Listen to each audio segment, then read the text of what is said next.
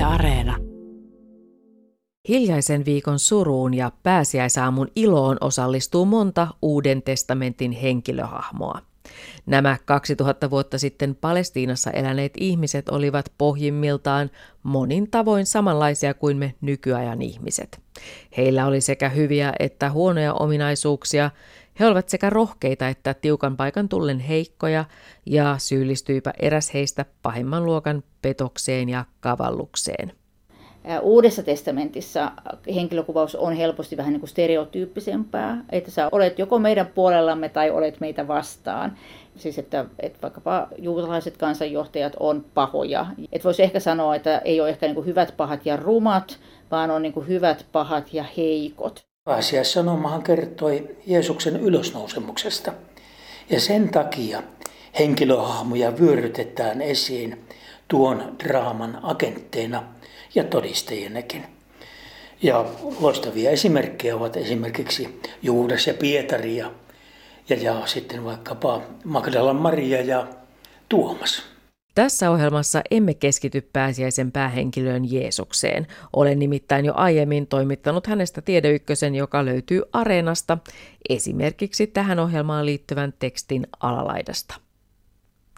Tässä tiedeykkösessä otamme lähempään tarkasteluun neljä henkilöä, jotka evankeliumien mukaan vaikuttivat Jeesus Nasaretilaisen elämän tärkeimmissä kohtauksissa.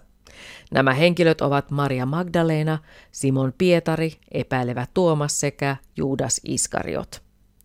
Minä olen Riikka Suikkari ja haastateltavina minulla ovat eksegetiikan dosentti Ville Riekkinen, joka tunnetaan myös Kuopion hiippakunnan emerituspiispana, sekä Helsingin yliopiston Uuden testamentin eksegetiikan dosentti ja yliopiston lehtori Outi Lehtipuu.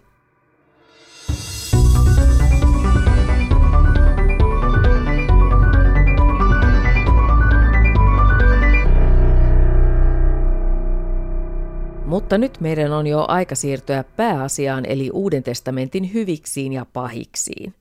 Piinaviikon torstaina Jeesus nautti viimeisen aterian opetuslastensa kanssa. Samalla aterialla Jeesus kertoi, että joku opetuslapsista olisi kavaltava hänet. Myöhään illalla Jeesus vetäytyi rukoilemaan Getsemanen puutarhaan.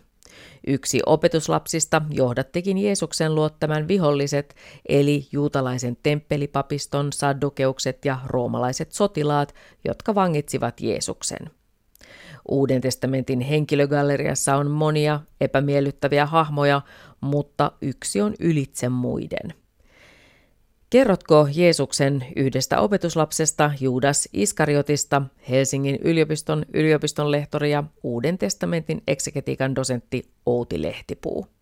Juudaksellahan on tärkeä rooli. Hän, hän kavaltaa Jeesuksen ja, ja, tuota, ja todella häneen suhtaudutaan kyllä erittäin negatiivisesti kaikissa evankeliumeissa.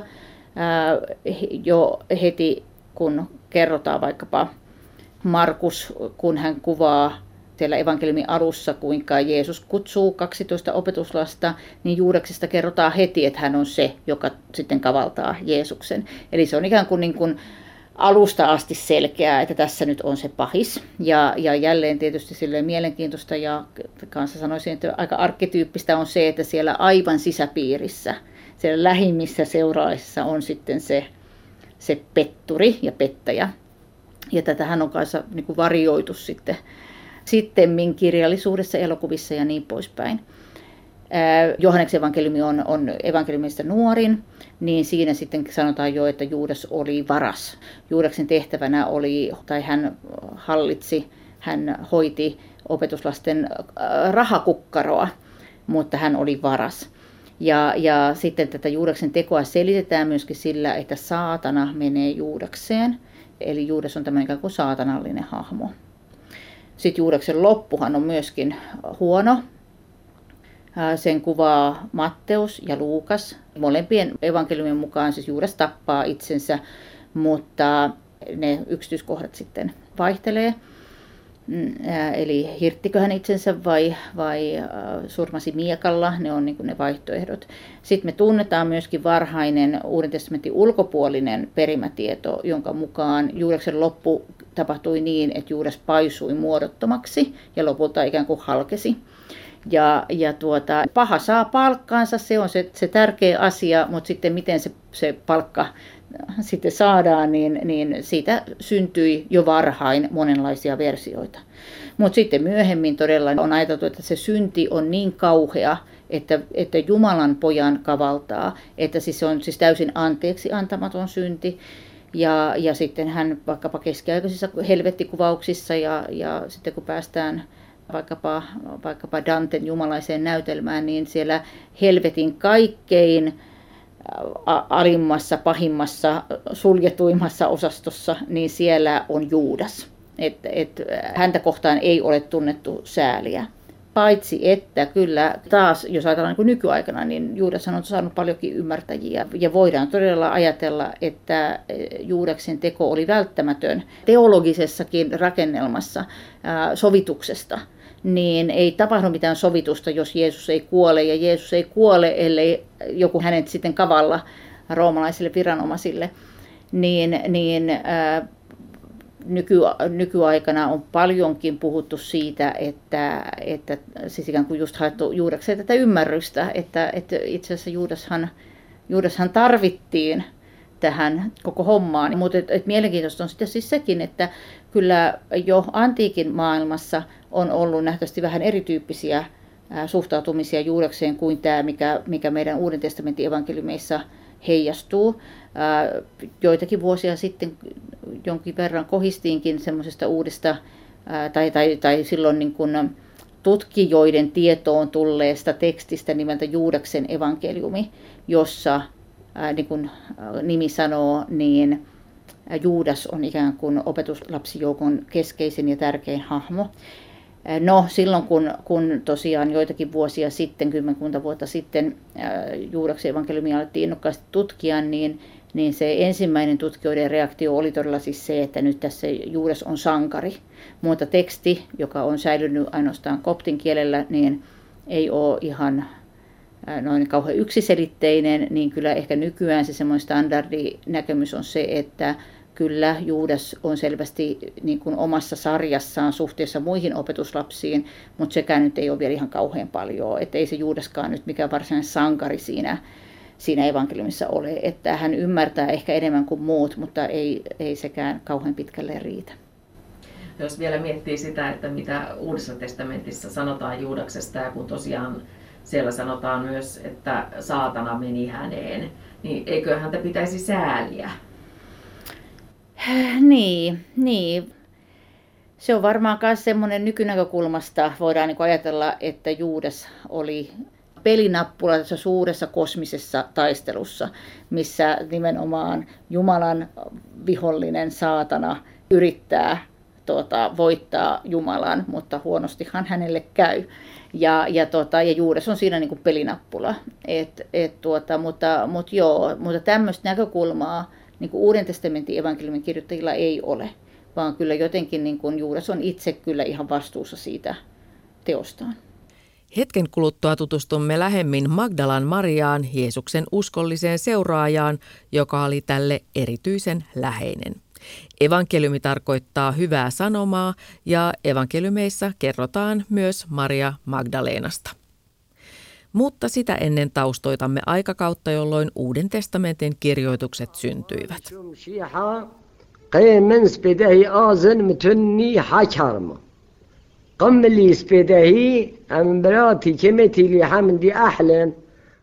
Jeesus eli noin 30-vuotiaaksi ja kuoli noin vuonna 30, mutta evankeliumeita ei kirjoitettu vielä Jeesuksen maanpäällisenä aikana, vaan vasta sitten sen jälkeen. Mikä on nykytutkimuksen käsitys evankeliumien kirjoitusajankohdasta? No tyypillisesti Uuden testamentin evankeliumit ajoitetaan noin vuosien 70 ja 100 välille. Ajoituskysymykset on aika hankalia, koska, koska tekstit eivät ajoita millään tavalla itse itseään, Ää, mutta siis evankeliumien luonne on sellainen, että ne on selvä, selkeästi koottu varhaisemmasta perimätiedosta. Luukka evankeliumihan alkaakin sillä, että, että evankelista kertoo, että hän on tarkkaan ottanut selville kaiken ja, ja, ja mitä silminnäkijät ovat kertoneet ja, ja, ja ikään kuin antaa ymmärtää, että hänellä on ollut lähteitä käytössään. Ja on aivan ilmeistä, että kaikilla Uuden testamentin evankeliumien kirjoittajilla he ovat käyttäneet sekä kirjallisia että suullisia lähteitä. Mutta kaiken kaikkiaan tästä ihan evankeliumin synnystä, mehän ei edes tiedä, kuka ne kirjoitti tai missä ne kirjoitettiin, niin, niin nämä on yksinkertaisia kysymyksiä, mutta niihin on vaikea vastata. Eksegetiikan dosentti ja Kuopion hiippakunnan emerituspiispa Ville Riekkinen, mitä raamatun tutkimus on tieteenä? Raamatun tutkimus vaatii aika lailla moniosaamista vähän eri tieteiden alueelta. Sillä raamattu sinänsä on kirjakokoelma, jossa on vuosituhantista kokemusta. Siellä on kulttuuria, politiikkaa, sotahistoriaa, rakkauslauluja, satiireja, fakta ja fiktiota. Sellaista aineistoa, joka kertoo verrattoman monella tavalla, ei ainoastaan noista yhteiskunnallisista ja kulttuurisidonnaisista oloista, vaan ennen kaikkea siitä, miten ihminen on kokenut Jumalan, Jumalan puhuttelun ja miten siinä vuoropuhelussa sitten on oikein käynyt. Ei nimittäin tule unohtaa sitä, että Raamattu on pyhä kirjakokoelma hyvin monelle, monelle ihmiselle ja se pystyy edelleenkin vastaamaan sellaisiin eksistenttisiin ihmisen perimmäisiin kysymyksiin, jotka koskevat elämää, elämän tarkoitusta, sen päätepistettä ja, ja, ja niin edelleen. Ja tämä kaari, sehän raamatussa, raamatun historiassa niin sanokseni, se ulottuu luomakunnan aamuhämäristä aina sitten uuden taivaan ja maan luomiseen. Ja siinä mennään jo toisessa päässä ajan rajan toiselle puolelle. Millainen se Uuden testamentin maailma oli, eli millaisessa historiallisessa kehyksessä Uuden testamentin tapahtumat kuvataan? No tietysti Uusi testamentti on syntynyt alkaen Paavalin kirjeestä 50-luvulla aina sinne Uuden testamentin viimeisimpiin osiin noin 150, eli noin 100 vuoden aikana. Että sinä aikana tilanteet ovat aika paljon muuttuneet. Ehkä on hyvä keskittyä siihen tilanteeseen, mikä oli Jeesuksen julkisen toiminnan, kärsimyksen, kuoleman ja ylösnousemuksen aikoihin, koska se valaisee aika paljon sitten koko tätä ajanjaksoa.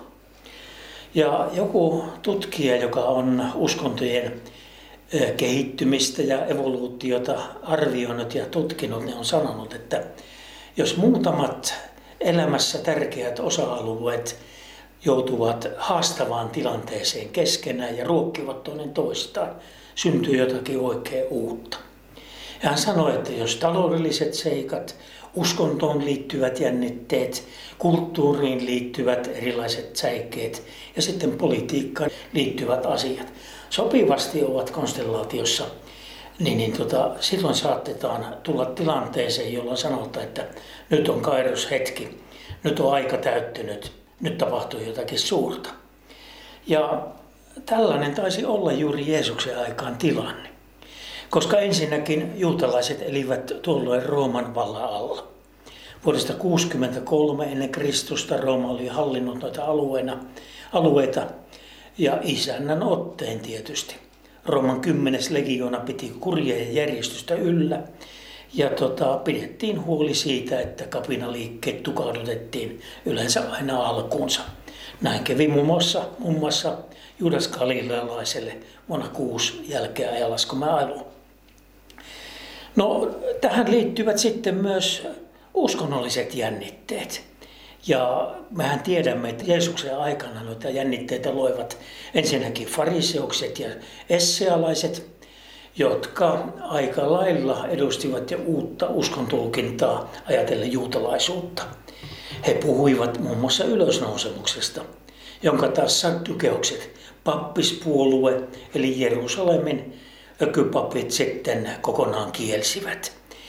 Ja vielä yksi ryhmä oli tässä, eli selotit, eli yltiöpäiset hurmahenget, jotka, jotka olivat uskonnollisesti motivoituneita, kiivailijoita, patriootteja, isänmaa ystäviä, joille paras roomalainen oli se, joka oli ajettu välimereen.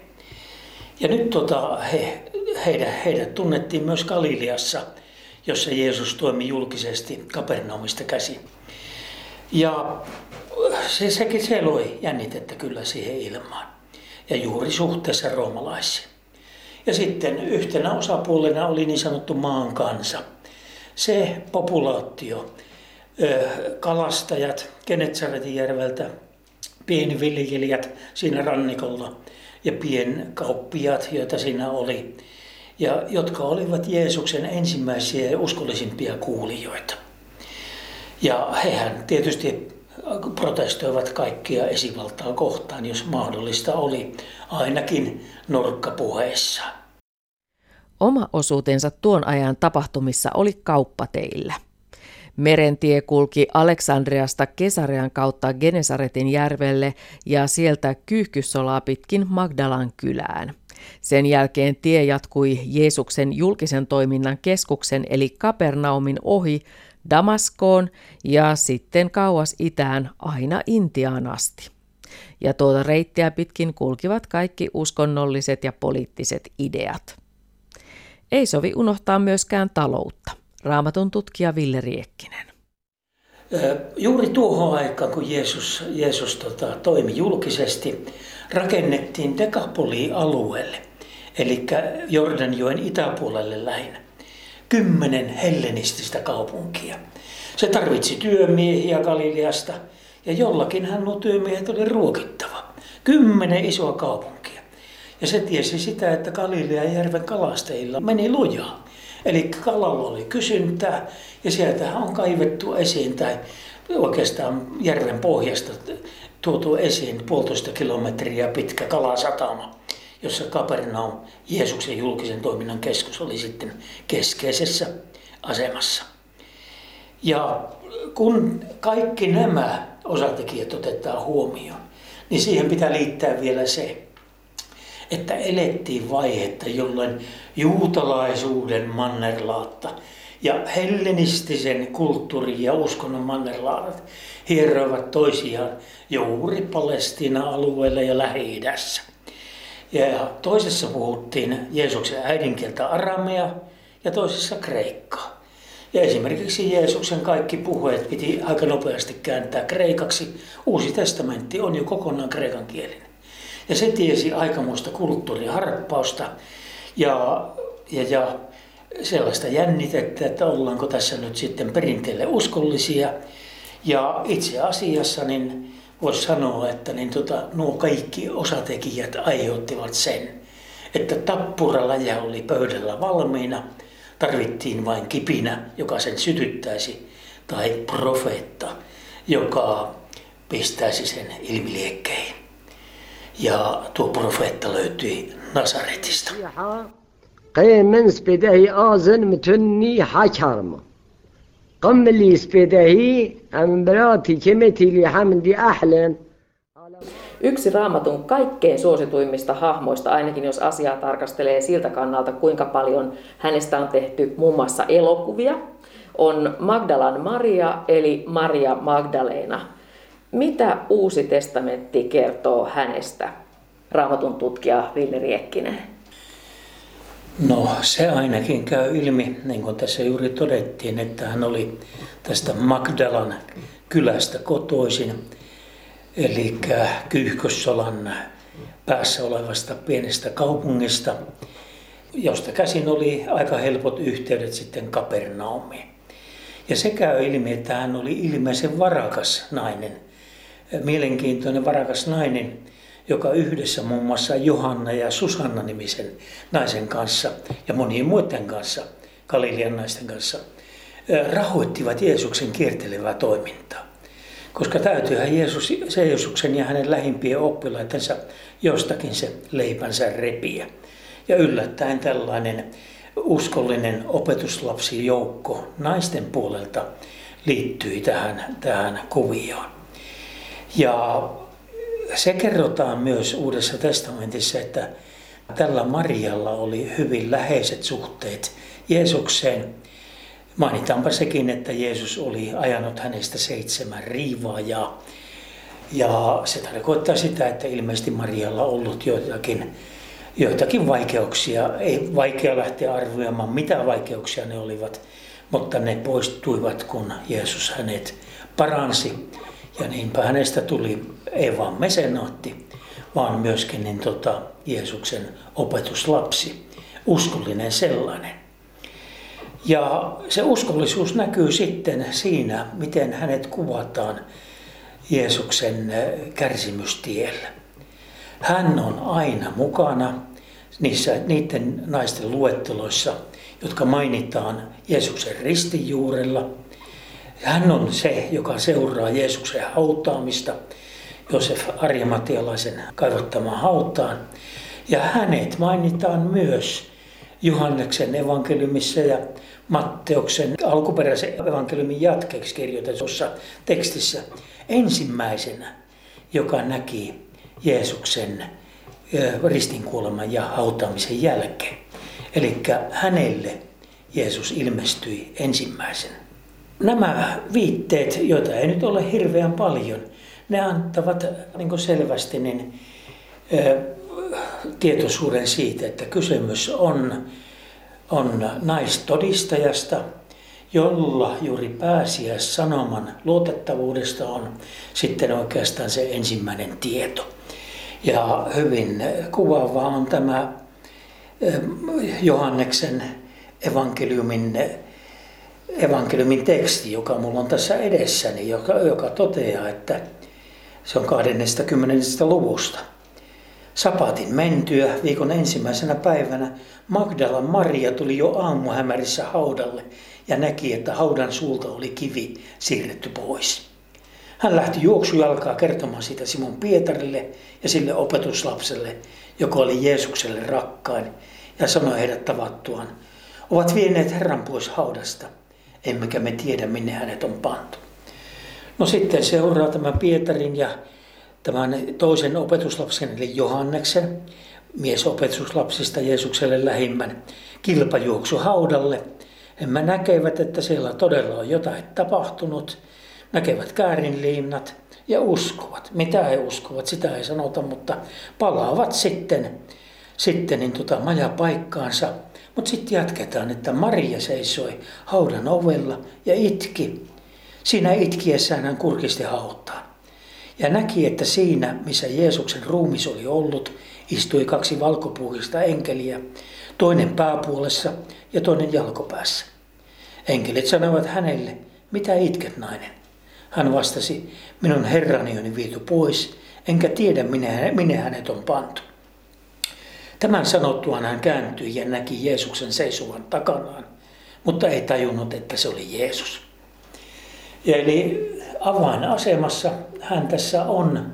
Ja merkillistä on, että jos evankelistat muutenkin olisivat halunneet, halunneet niin tuota, jotenkin vakuuttaa varsinkin juutalaisen lukijakunnan, että nyt nämä kertomukset tyhjästä haudasta ja pääsiäisaamun tapahtumista ovat aivan tosia, niin eivät he olisi panneet naisia asioille. Kaikki evankelista kertovat, että tämmöinen naisjoukko sinne meni voitelemaan Jeesuksen ruumista eri kokoonpanoissa, mutta Magdalan Maria on aina mukana. Vaan he olisivat juoksuttaneet haudalle vähintään 11 mustapartaista miestä, tai kymmenen ainakin, mikä oli seurakunnan luku juutalaisessa tässä tilastoissa.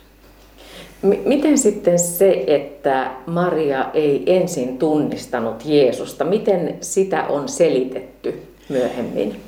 No sitä on hyvin vaikea selittää. Itse asiassa en tuota tutkimushistoriaa äh, siltä osin tunne kovin hyvin. Mutta yhtä lailla niin Emmauksen tien kulkijat, kaksi opetuslasta, niin he olivat Jeesuksen seurassa, tunsivat, miten sydämet syttyy palaamaan tämän oudon kulkijan seurassa. Ja vasta jälkikäteen totesivat, että se oli Herra. Eli siinä ei ollut mitään ihmeellistä. Mutta se pitää sanoa, että juuri nämä ilmestykset sitten synnyttivät kristiuskon. Eli kun Jeesus oli haudattu, kolmantena päivänä, se tapahtui siis perjantai-iltana. Lauantaina oli sapatti, joidenkin evankelistien mukaan jopa suuri sapatti, eli pääsiäinen sattui samalle päivälle. Ja vasta viikon ensimmäisenä päivänä oli mahdollista mennä haudalle. Ja silloin mentiin aina varhaan aamulla voitelemaan ruumista, mutta sitä ei löytynyt. Sen sijaan ensisijaiseksi nousivatkin nämä Jeesuksen ilmestykset. Ja tota, oikeastaan pitäisikin lähteä nyt niistä. Eksegetiikan dosentti Ville Riekkinen, mitä kertoo Marian evankeliumi, joka ei siis kuulu uuteen testamenttiin? Marian evankeliumi on niin sanottuja apokryfisia tai pseudepigrafisia teoksia. Eli se on Magdalan Marian nimissä ilmeisesti kirjoitettu ja toisella vuosisadalla. Ja alun pitäen se kirjoitettiin kreikaksi. Siitä on kappaleita löytynyt Egyptistä.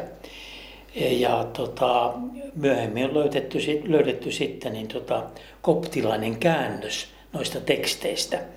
Ja se auttaa meitä hahmottamaan, että millainen Magdalan Marian rooli oli sitten jo toisella vuosisadalla.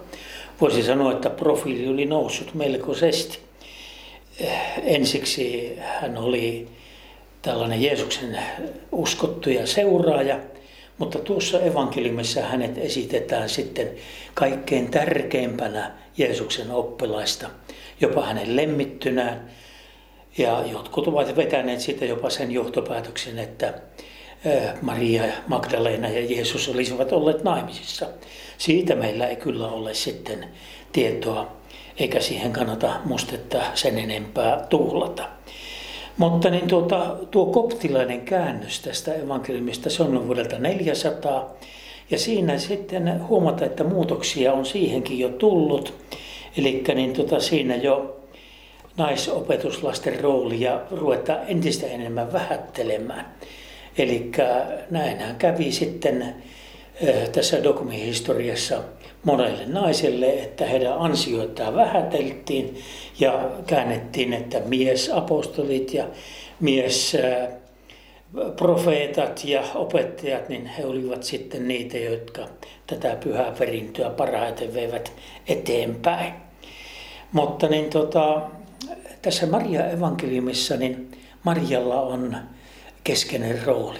Hän on se, jollekka Jeesus on antanut salatietoa, sellaista tietoa, jota ei kertonut miesopetuslapsille ollenkaan. Ja miesopetuslapset ovat siinä kyselijöinä ja Maria antaa heille vastauksia. Ilmeisesti kyseessä on ollut sellainen kristillisyyden lahkouma tai haara, joka näki nostaa tämän Marian idolikseen ja tota, pitäytyä sitten, sitten hänen sanoissaan ja hänen seurassaan ja, ja nostaa tämä Maria ylimmäksi auktoriteetiksi heidän edustamassaan kristillisyyden haarassa. Magdalan Mariaa verrataan usein Jeesuksen äitiin Neitsyt Mariaan. He ovatkin kahden vuosituhannen ajan saaneet edustaa kahta aivan vastakkaista naistyyppiä. Vai mitä sinä olet mieltä, raamatun tutkija Ville Riekkinen? No tekisi mieli kysyä, että millä lailla vastakkaista naistyyppiä? Toinen neitsyt ja toinen tämmöinen syntinen nainen. Tota, tämä kuvaus Mariasta syntisenä naisena, niin se ei varmaankaan pidä paikkaansa. Eli hänet helposti sotketaan siihen Luukkaan kertomuksessa mainittu Mariaan, joka voiteli Jeesuksen jalat ja sai sitten syntinsä anteeksi. Ja tota, se on, tämä kertomus on heittänyt aiheettoman varjon Magdalan Maria ylle. Eli kysymys on ollut jostakin toisesta Mariasta. Heitähän mainitaan ainakin kuusi jo Uudessa testamentissa. Ja sitten toisaalta niin Neitsyt Maria tai Jeesuksen äiti, niin tämä sanonta Neitsyt Maria, se tulee tietysti sieltä Luukkaan evankeliumin alkuluvuista, jossa luvataan, että, tai Matteukseltakin, jossa niin tota viitataan, viitataan niin tota Jesajan kirjan kohtaan, jossa ennustetaan, että katson neitsyt tulee raskaaksi ja synnyttää pojan, sinä annat hänelle nimen Immanuel. No Jeesukselle ei annettu nimeä Immanuel. Ja se Josajan kirjan kohta viittaa ihan eri, eri kohtaan, että se on vähän onneton siteraus Matteukselta, kun hän sen vyöryttää todistuksen aineistona esiin. Mutta niin, mutta niin tota, Maria sinällään, hyvin arvostettu Jeesuksen äiti, hänen, hänen profiilinsa on tietysti noussut vielä enemmän kuin Magdalan Maria. Eli hänestä todettiin jo hyvin varhain, että hän on Jumalan synnyttäjä, Theodokos. Hän on ikuinen neitsyt sitten 500-luvulla. Hän jo kuollessaan nousi. Hän oli myös siinnyt synnittömästi, niin hän se muotoilu meni. Ja kuoltuaan hän heti nousi taivaaseen. Ja nämä viimeisimmät tulkinnat ovat 1800-1900-luvulta Paavin sanelemia dogmeja. Eli hänen profiilinsa on noussut mitä pitemmälle on aika kulunut, mutta niin tota, jos pitäydytään raamatun teksteissä ja sitten tässä Marian asemassa ikuisena neitseenä, niin Markus meille kyselee Jeesuksesta ja siihen liittyen myös Mariasta niin seuraavaa. Jeesuksesta kysytään, mistä hän on saanut tämän kaiken, mikä on tämä viisaus, joka hänelle on annettu. Mitä ovat nuo voimateot, jotka tapahtuvat hänen kättensä kautta? Eikö tämä ole se rakennusmies, Marian poika, Jaakobin, Joosefin, Juuraksen ja Simonin veli? Täällä hänen sisarensakin asuvat meidän keskuudessamme. Näin he torjuvat hänen. Eli tämän mukaan Jeesuksella oli ainakin neljä veliä ja ainakin kaksi siskoa. Eli jos siitä sitten vedetään dogmi, että hän oli, Mari oli aina ne neitsyt, niin minä joudun vaikeuksiin. Mutta niin tota, minulle tämä upea teksti taas kerran osoittaa vain sen, että Maria oli Jeesuksen äiti. Ja siinä oli tehtävää yltäkölle. Siinä hän sai iloita tietysti pojan syntymästä aikanaan. Huolet liittyivät sitten varmaan kasvatukseen ennen kaikkea julkiseen toimintaan. Ja sitten hän sai Uuden testamentin mukaan olla todistamassa, todistamassa niin Jeesuksen kärsimystietä ja kuolemaa ja, ja, ja niin edelleen. Mutta niin tota, se, että hän oli Jeesuksen äiti, niin sen pitäisi kyllä tuolle yhdelle ihmiselle riittää. Upea, upea nainen. Molemmat aivan upeita naisia. قيمن سبيدهي آزن متني حكرم قم اللي سبيدهي أم براتي كمتي اللي حمدي أحلن Tässä vaiheessa hyppäämme ajassa taaksepäin. Tapaamme opetuslapsen, joka ei uskaltanut julkisesti tunnustaa kuuluvansa Jeesuksen lähipiiriin. Vaikuttaa siltä, että nämä raamatun henkilöt eivät ole yksinomaan joko hyviksiä tai pahiksia, vaan heissä on molempia ihan niin kuin ihmisissä meidän aikanamme. Vai mitä sinä ajattelet, Outi Lehti? No joo, näin voisi sanoa, että, että jos mä ajattelen vaikka Uuden testamentin ää, henkilöhahmoja, niin tietysti niin, Uusi testamentti ei ole niin tämmöinen nykyaikainen romaani, jossa yritettäisiin kuvata niin kuin jotenkin ää, psykologisesti moniulotteinen ja, ja, ja jotenkin lihaa ja verta oleva äh, hahmo. Uuden testamentin kaikki muut henkilöt paitsi Jeesus on sivuhenkilöitä ja heistä ollaan oikeastaan kiinnostuneita vaan sen verran, miten heidän elämänsä tangeeraa Jeesusta. Vaikka mä ajatellaan jotain sellaistakin Uuden testamentin hahmoa kuin vaikkapa opetuslapsi Pietari, josta nyt ehkä puhutaan sitten kaikkein eniten e-, evankeliumeissa jos Jeesus jätetään laskuista pois, niin mitä me hänestä tiedetään? Siis ei juuri oikeastaan mitään. Emme me tiedä, miksi hän lähti seuraamaan Jeesusta, tai toki on kertomus siitä, kuinka, kuinka Jeesus kutsuu Pietarin ja hänen veljensä Andreaan, mutta, mutta että mikä se on se tilanne ja mikä siinä kutsussa oli niin houkuttelevaa ja me ei tiedetä Pietarin perheestä mitään, voimme olettaa, että hänellä oli vaimo, koska ainakin hänellä oli anoppi, jonka Jeesus paransi, niin kuin, niin kuin moni muistaa. Eli ihan nämä tämmöiset perusfaktat, minkä ikäinen Pietari oli, mitä, niin kuin, mitä hän teki. No hän oli kalastaja, mutta siis me tiedetään todella todella vähän. No, mutta, mutta toki Pietari nousee ikään kuin tämän opetuslapsijoukon, äh, voisiko sanoa niin kuin ykkösnimeksi, johtajaksi. Äh, kaiken kaikkiaan on aika mielenkiintoista, että, että äh, vaikka puhutaan näistä 12 opetuslapsesta, niin sitten kun Jeesus menee jonnekin, niin hirmu usein hänellä ei olekaan mukanaan ne 12, vaan hänellä on mukanaan ikään kuin tämmöinen sisäpiiri. Ja se sisäpiiri on Pietari ja Johannes ja Jaakob, veljekset. Eli, eli tämmöinen kolmen, kolmen tota, henkilön ydin näyttäisi olleen. No joo, mutta joka tapauksessa siis Pietari on selkeästi tämmöinen opetuslapsijoukon ykkönen ja sitten kun Jeesus ilmoittaa, että hän, hän kuolee, niin, niin Pietarihan sanoi, että minä seuraan sinua ja hän on niin kuin se semmoinen ikään kuin uskollisuuden vertauskuva, mutta sitten me muistetaan, mitä Pietarille tapahtuu. Eli Pietari sitten kuitenkin tiukan paikan tullen niin kieltää Jeesuksen. Ja tämä on minusta erityisen dramaattisesti kerrottu Markuksen evankeliumissa, jossa ikään kuin se viimeinen kohtaus, jossa me nähdään Pietari, on se, kun kukko on laulanut kolmasti ja Pietari menee ja itkee katkerasti. Ja sen jälkeen Pietarista ei sanota enää sanaakaan koko evankeliumissa. Niin, niin no, voidaanko me nyt sitten arvioida Pietaria välttämättä tämmöisellä hyvis-pahis akselilla? Se on tietysti toinen kysymys, mutta ainakin siis tämä parhainkaan ja, ja uskollisinkaan opetuslapsi, niin tiukan paikan tullen hän onkin heikko, pelokas ja valmis kieltämään sitten opettajansa ja mestarinsa. Ja tässähän nyt on taas jälleen jotakin semmoista että niin tärkeämpää kuin todella siis jotkut niin sanotusti historialliset faktat Pietarista, josta me ei tiedä mitään, koska, koska Pietaria ei mainita missään ei-kristillisessä lähteessä esimerkiksi, niin, niin paljon tärkeämpää on jotenkin tämä tämmöinen, siis Pietari on niin symboli meistä, tämmöisiähän me ihmiset ollaan, että uhotaan kyllä kovasti ja sitten tiukan paikan tullen, niin tiukan paikan tullen ollaankin sitten vähän toisenlaisessa fiiliksissä.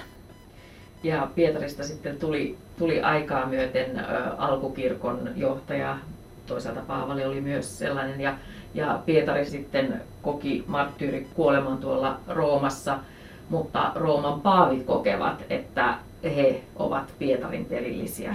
Kyllä joo, ja, ja tota, juu, tässä, tässä on niin monta, monta aspektia, eli tota, apostolien teoissa Uudessa testamentissa, niin tosiaan Pietari on selkeästi yksi tämmöinen varhaiskirkon tai kehittymässä olevan kristinuskon johtohahmoja ja, ja, tuota, ja hän, hänestä nähtäisi myös tämmöinen kiertävä opettaja, niin kuin Paavalistakin. Ainakin Paavali viittaa siihen, että, että, että Pietari on, on tälleen, tälleen samanlainen. Sitten siis Pietarin niin sanotusti myöhemmistä vaiheista, niin meillä on sitten tämmöistä raamatun ulkopuolista legendaa. Ja tämä ajatus Pietarin marttyrikuolemasta, niin niin se, äh, se esiintyy sellaisessa varhaiskristillisessä tekstissä, jonka nimi on Pietarin teot. Ja siinähän on tämä kuuluisa äh, kohtaus, jossa siis Pietari, Pietari on Roomassa, siellä on vainot, keisarin Nero vainoaa kristittyjä ja, ja tuota, sitten ää, muut seurakunnan jäsenet sanoo Pietari, että hänen täytyy lähteä pakoon. Pietari yrittää estellä, niin kuin tämäkin kuuluu hyvin niin kuin tarinaan, sankaritarinaan, mutta sitten hän taipuu tähän painostukseen ja lähtee pois kaupungista ja sitten häntä vastaan tulee Jeesus.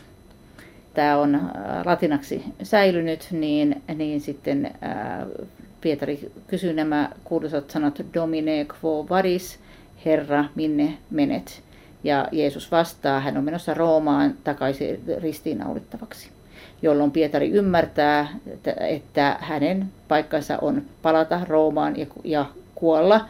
Ja sitten tämän legendan mukaan Pietari ristiinnaulitaan omasta pyynnöstään pää alaspäin, jotta hän ei kuolisi samalla tavalla kuin mestarinsa. Siis se, että tapahtuiko Pietarille oikeasti näin vai ei, niin mehän emme tiedä. Me emme todellakaan tiedä sitä, että tämä galilealainen kalastaja päätyykö hän koskaan Roomaan. Mutta se traditio on hyvin vahva ja siis todella koko tämä katolisen kirkon, niin kuin voisiko sanoa, että se mytologia, jolla, jolla tai, tai niin kuin katolinen kirkko ja paavius seisoo, niin perustuu tähän ja se perustuu pitkälti raamatus oleviin Jeesuksen sanoihin, missä, missä hän sanoo että Pietarille, että tälle kalliolle minä rakennan kirkkoni.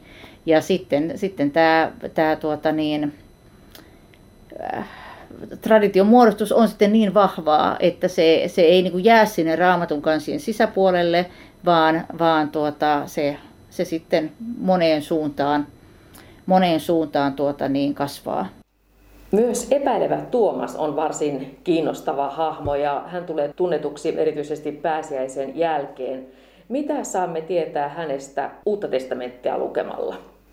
Kun Jeesus sanoo, puhuu kuolemastaan ja pois menostaan, niin tota, hän, Jeesus sanoi, että te tiedätte kyllä tien sinne, minne minä menen. Niin Tuomas keksi heti kysyä, että niin, Herra, emme me tiedä, minne sinä menet.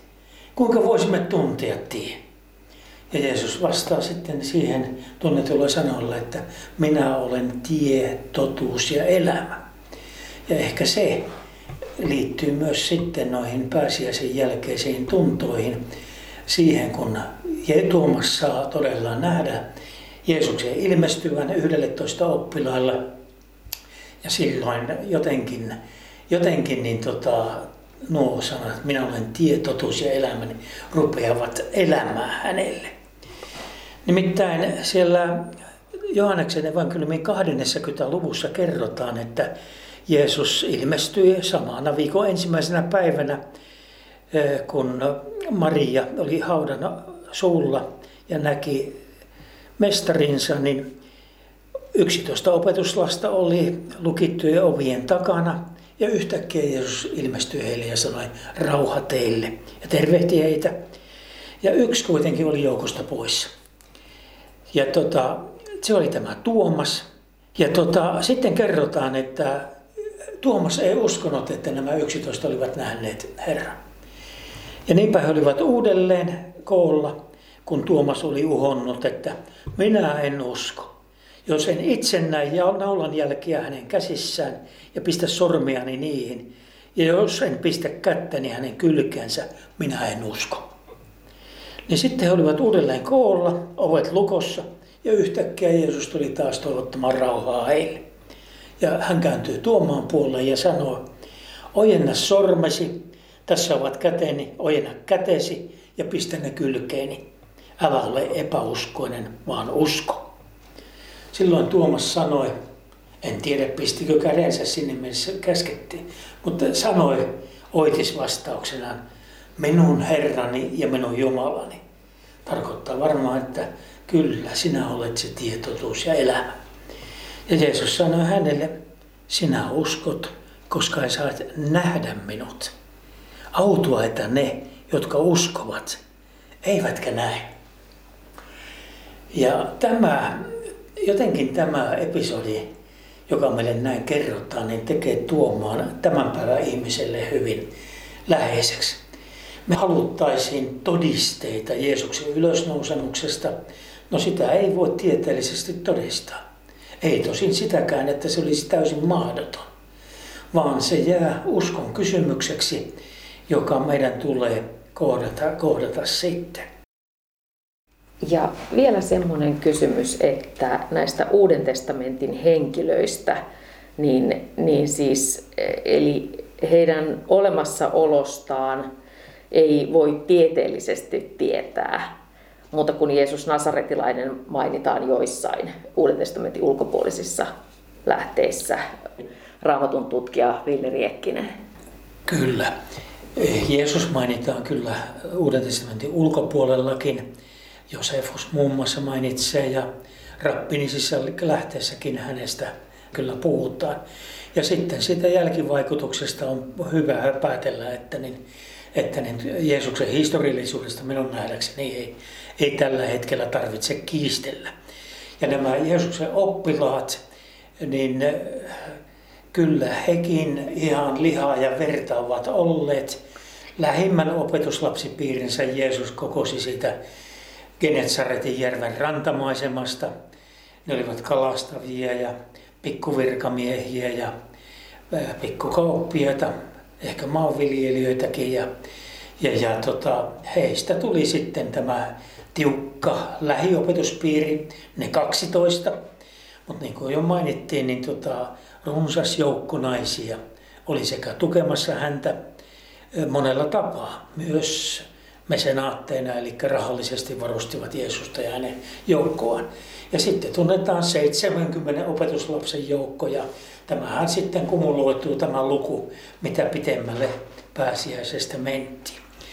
Ja nyt täytyy muistaa se, että näistä kaikista kerrotaan siis 40 tai 60 vuotta tapahtumien jälkeen. Eli kertojina eivät ole nämä henkilöt, jotka, joista kerrotaan, vaan, vaan sitten jo jälkipolvet. Mutta toki heillä on ollut suusanallista perimätietoa, joka Itämailla on harvinaisen sitkeää henkistä ollut. Henkistä ollut. Ja tota, siihen oli hyvä tukeutua ja meille nostetaan näiden, näiden niin tota, opetuslapsen henkilöhahmoissa näkyville vertauskohtia, joihin itseämme on hyvä verrata. Ja tietyllä lailla he kuitenkin tuossa todistelussaan ja touhuilussaan niin tota, ovat, ovat tietyllä lailla siinä vaan näyttämöllä, ei statisteina, mutta välttämättöminä, välttämättöminä hahmoina, joihin tämä suuri kertomus liittyy. Kertomus, joka niin tota, liittyy juuri tähän Jeesuksen ilmestymiseen, ilmestyksiin, jotka synnyttivät kristinuskon.